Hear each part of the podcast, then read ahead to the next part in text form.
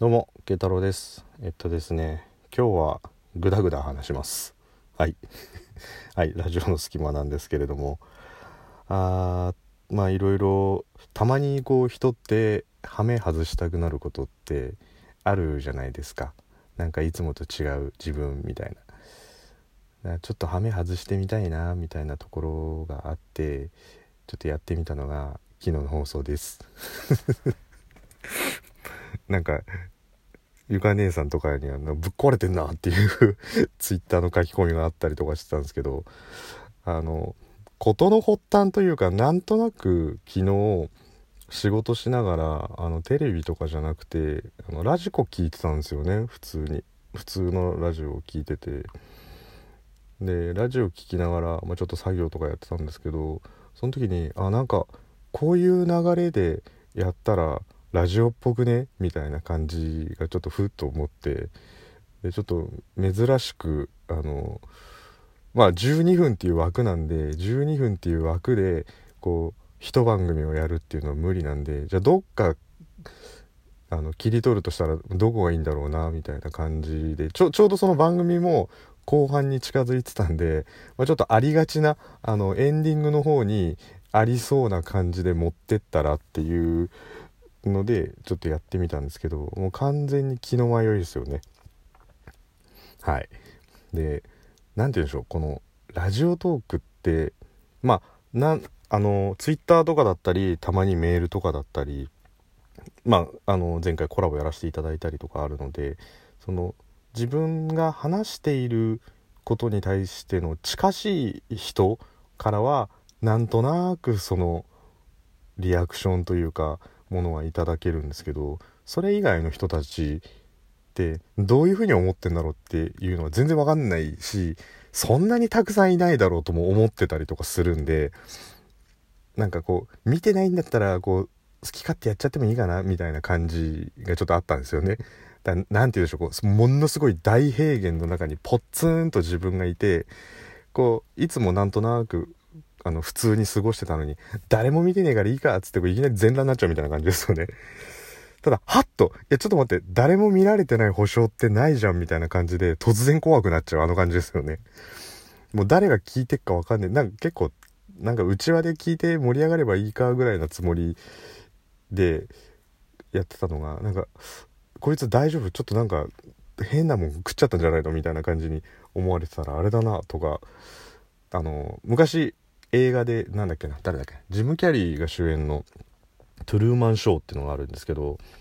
そのまあ簡単にストーリー説明するとある一人の、えー保険会社かなんかに勤めてる男性が日常生活を送ってっていろんなトラブルとかがあったりとかするんですけど実はそれ全部スタジオの中大きなセットの中で起きていることで本人だけが知らされずに24時間、流し続けてる番組だったっていう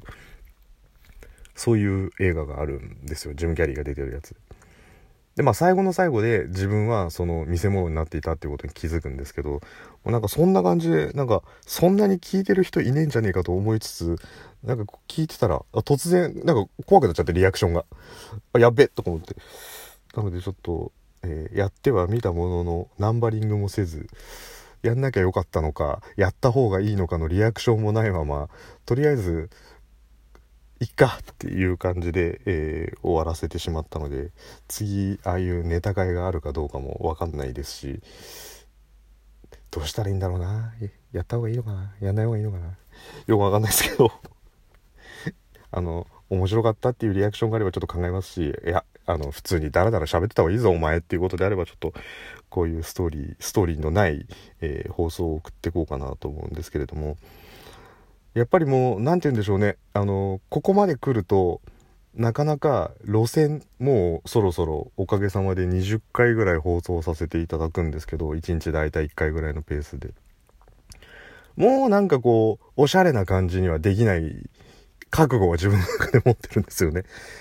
あの結構聞いてると羨ましいなって思うようなトーンで落ち着いた話をされる方って何人もいるんですよね。なんかこれぞラジオみたいな。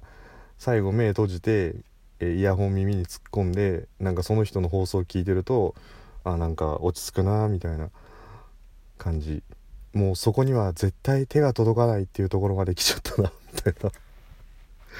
まあもともとそんなにおしゃれな番組にしようとかなんかかっこいいものにしようっていうキャラでもないんであの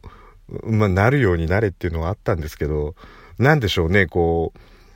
う同じようにこう控えめな2人だった中学生がの男女が同じ高校に入学してなんか片やこうアニメとかゲームが好きな控えめなグループ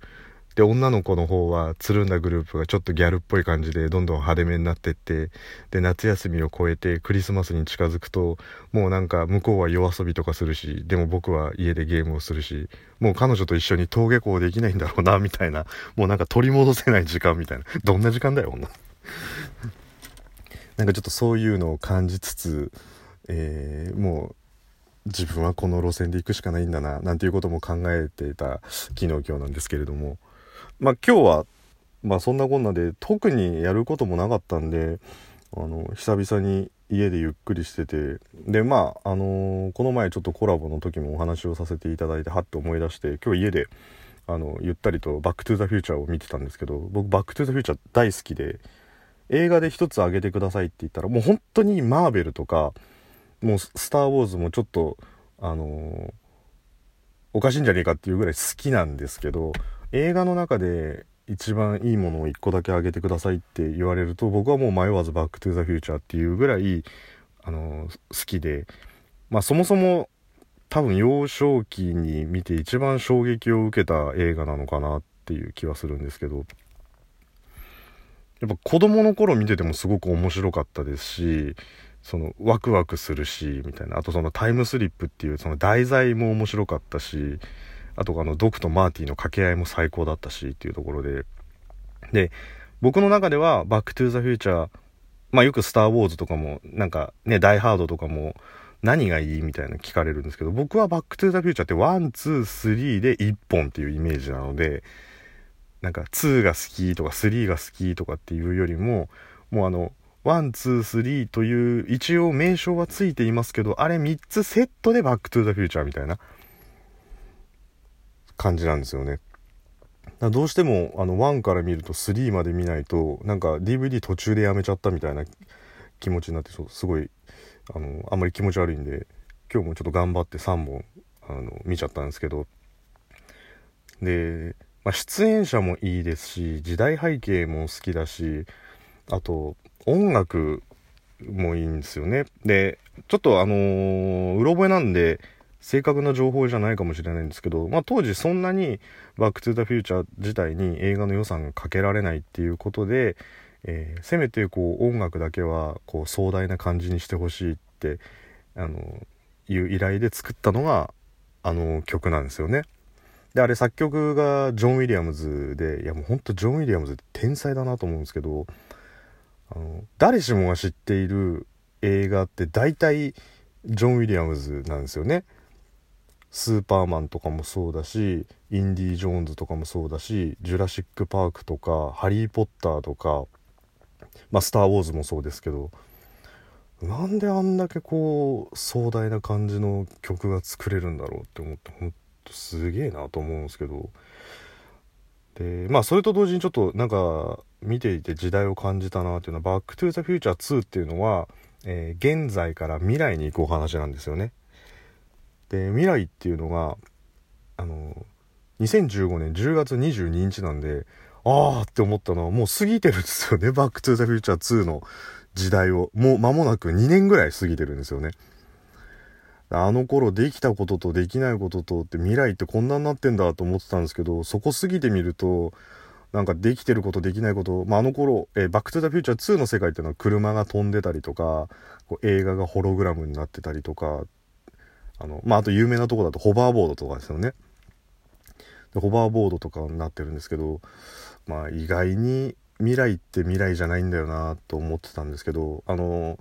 見たことある方はあの知ってるかもしれないんですけど2であのマーティ主人公のマーティが靴履くんですよナイキの。でそのあのバスケットシューズみたいなちょっとハイカットの靴なんですけどどういう靴かっていうとあの靴をズボッてこう履いた瞬間に自動でシュッてこう紐が締まるっていうやつなんですよ。まあ要するにあの紐を縛らなくても勝手に閉まるよっていうやつがあってでナイキがそれを、えー、2015年までに必ず作るっていうのを言って以前それがあの限定だったんですけど、えーと、確かナイキのエアーマグとかいう名前でその映画のやつをレプリカをそのまんま作ったんですよ。まあ、限定だったんであの一般販売はされてないんですけどでそれでわ未来来たなと思ったんですけど調べてたらあの、今月末にナイキで、あの、ハイパーアダプト1.0っていうやつで出るんですよ。あの、靴紐が自動で閉まるスニーカー一般販売されるんですよ。うお、すげえとか思ってて、もうこれ買うしかねえじゃんとか思って調べてたんですけど、えっと、10月の20何日に抽選販売になってたんですけど、8万円とか言って、どんだけ高えんだよとか思って。で、なんかこう、携帯みたいに充電してあのー、まあ、何日か2週間とか持つらしいんですけど、履く、履くと、靴紐がキュッとしまって、このきつさも締められるっていう、なんか未来来たなーとか思ったんですけど、まさすがに8万円かけてまでは買えねえなーっていうね、あの、最近発売になった iPhone ですら10万円つって言ってんのに、スニーカーに8万はちょっと高いなとか、思っててとはいえなんかそのバック・トゥ・ザ・フューチャー好きとはぜひ履いてみたいなと思いつつまあ多分金銭的にも買えないとは思うんですけれど、まあ、ちょっとそんな感じで未来が来たっていうお話ではなかったな、スタート。まあいいや、えー、まあぐだぐだ話すスタイルにしてみたんですけれども、えー、今後どうなるか自分の中でも模索しながら放送していこうかなと思いますんで、お前こういう風にやった方がいいよっていうのがあれば、ぜひください。えー、実はちょっと怖くなりましたっていうことでした。はい、えー、なんで感想なんかもいただけたらと思います。はい、慶太郎でした。ありがとうございます。